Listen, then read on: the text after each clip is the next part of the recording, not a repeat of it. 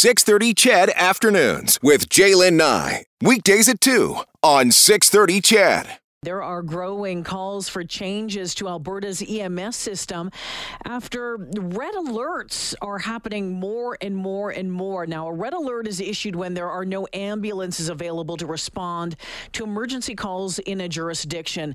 Last week in Calgary, there was a really long red alert, uh, happened last Thursday, but Calgary isn't alone in this.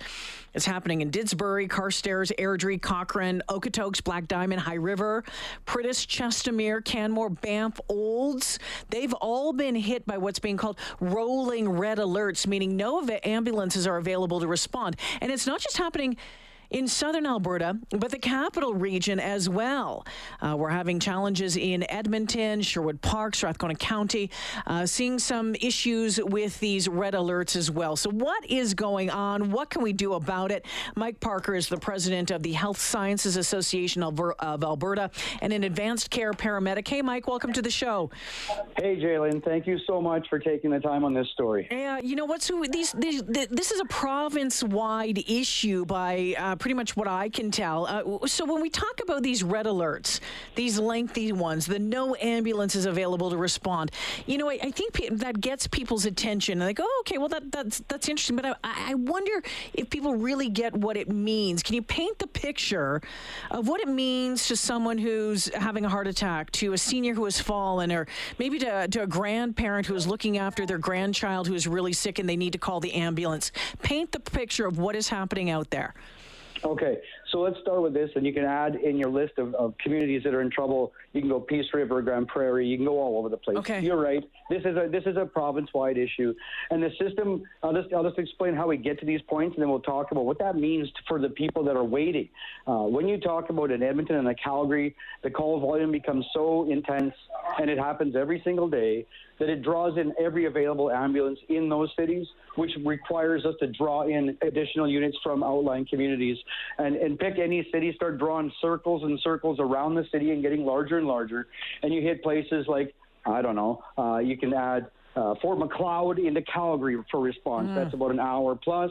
You can look at, at, at Edmonton. You can pull in a Westlock. That's about a 45 minute drive. And it starts sucking in all of these resources into Edmonton because that's where the draw is. That's where the call volumes are happening, leaving Westlock exposed. So now that you're a Westlock person, or maybe you're a Fort Macleod person, and you've called 911, and the system today is designed to send the closest available ambulance to you. Okay. And so that's that's how it's designed, and it's a good design. That's how it should be. There's no point in uh, a further ambulance being dispatched, right? That works. But you've dialed 911. Your mom's on the floor. She's got a busted hip. She needs some help, and that ambulance is now 40 minutes away. Mm. And so what we have now, and, and so what we've done is we've asked out of just sheer frustration, Jalen. Just no one's listening. So here's the deal every member out there that's experiencing a 45 minute response time, lights and sirens, let us know, and we're going to start sharing the message because no one is no one is listening to this conversation. So what we have now is um, is members will say, uh, Union. We're driving 45 minutes to a call into Calgary. One of the biggest ones came uh, just last week, and you were highlighting the, the yeah. red incidents in yeah. Calgary area. And they're driving from uh, Vauxhall, so that's about an hour 40 mm. from from Calgary, give or take. Lights and sirens, were they the closest unit at the time? That's why they got dispatched. There was not a mm. single ambulance within 100 kilometers of Calgary okay, at that so, moment. So, right? Mike, what yeah. needs to change? What needs to change? What do we need? Yeah, well, it, it's it's. I wish you could say it was simple, but it's complex. Okay. The reality is, we need more paramedics on the ground. That's it. We have tried 150 so far, different attempts at getting paramedics out of the hospital. All have failed.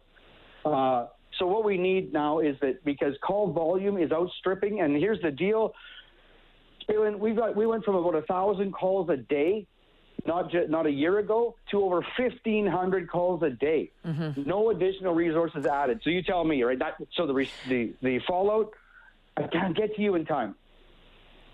How, how how big of a role is the opioid crisis playing in all of this?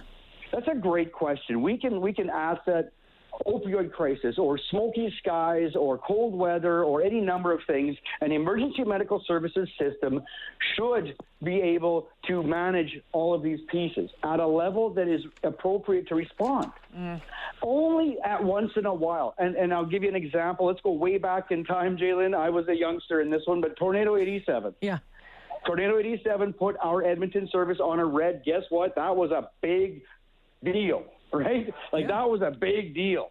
That's a reason. Every paramedic is trained to understand code red. Every dispatcher has the ability to activate an urgent disconnect, to hang up on this caller, to get to the next caller when things like the tornado hit. But the problem is, we're seeing this every single day in the normal system. Don't give me a tornado right now because we can't keep up with the normal call volume. Our dispatchers are being forced to hang up on people because the calls are so fast and furious coming in, and they have no ambulances they could even dispatch because the nearest one, the closest unit to you, is 100 kilometers away. That's so, what it looks like. So, you know, recently some HS spokespeople saying that, you know, a lot of these red alerts, they, they, you know, they only last a few seconds to a couple of minutes. Are you calling BS on that? I will absolutely call BS on that, Jillian, and here's why. When you look at the population of Edmonton greater area, draw the circles. Tell me when you want to stop. We're talking 1.5 million people in the greater area. Calgary, the same thing. So what they call as off code red, so we're not code red anymore, is one ambulance available somewhere in that region takes them off code red. So you tell me 1.5 million people, how many square miles are we talking about here? Kilometers, my apologies. and and there is no way, right? So, and, and all it takes is the next call, and we're back into code red. Yeah, it was 30 seconds, but you only had one ambulance, two paramedics available for 1.5 million people. Mike, before I let yeah. you go, what what kind of what kind of you know obviously we're talking about the impact on on on people who who call 911 who who need uh, the paramedics who need the ambulances or the potential impacts on those people.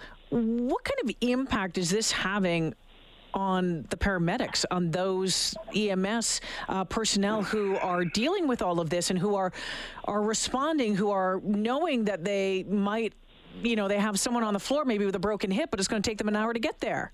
Or worse, maybe someone's or, having a heart attack. Or worse. Jalen, I, I wish I could ask you for more time this afternoon, this conversation, because what you're opening is an absolute. Uh,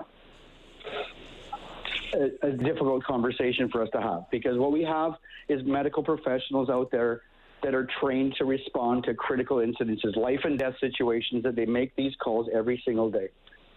And no longer are they eight minutes or four minutes or six minutes from your door. They are an hour from your door. Our dispatch centers are updating these paramedics as they are driving lights and sirens, saying this is getting serious and more serious and more serious. Be in a car accident, trapped in your vehicle, hmm. waiting for paramedics for 40 minutes. The, the impact is decimating our work. Our paramedics, they're doing all they can, Jalen. These are these are these are heroes out there doing everything they can, and and when you have to drive 40 minutes just to get to the door, the intensity is climbing every second because as, as, they're trained, time is muscle. You know, when you when you have a heart attack, seconds count. When you have a stroke, seconds count. When you're not breathing, you better be there in four minutes. Otherwise, the impact is devastating, and they know it. They're trained for it, and they've got 42 minutes to go till they get there. Mike, uh, we're going to have to leave it there this afternoon. Uh, let's have another conversation in the very near future, okay? Jalen, I need some change, and if you got uh, any way to talk about it more, I am available for you. Give oh, me a oh, call. Thank you very much, Mike Parker, joining us this afternoon, the president of the Health Sciences Association of Alberta, an advanced care paramedic as well, raising the flag, waving the flag about the state of uh, Alberta's EMS system.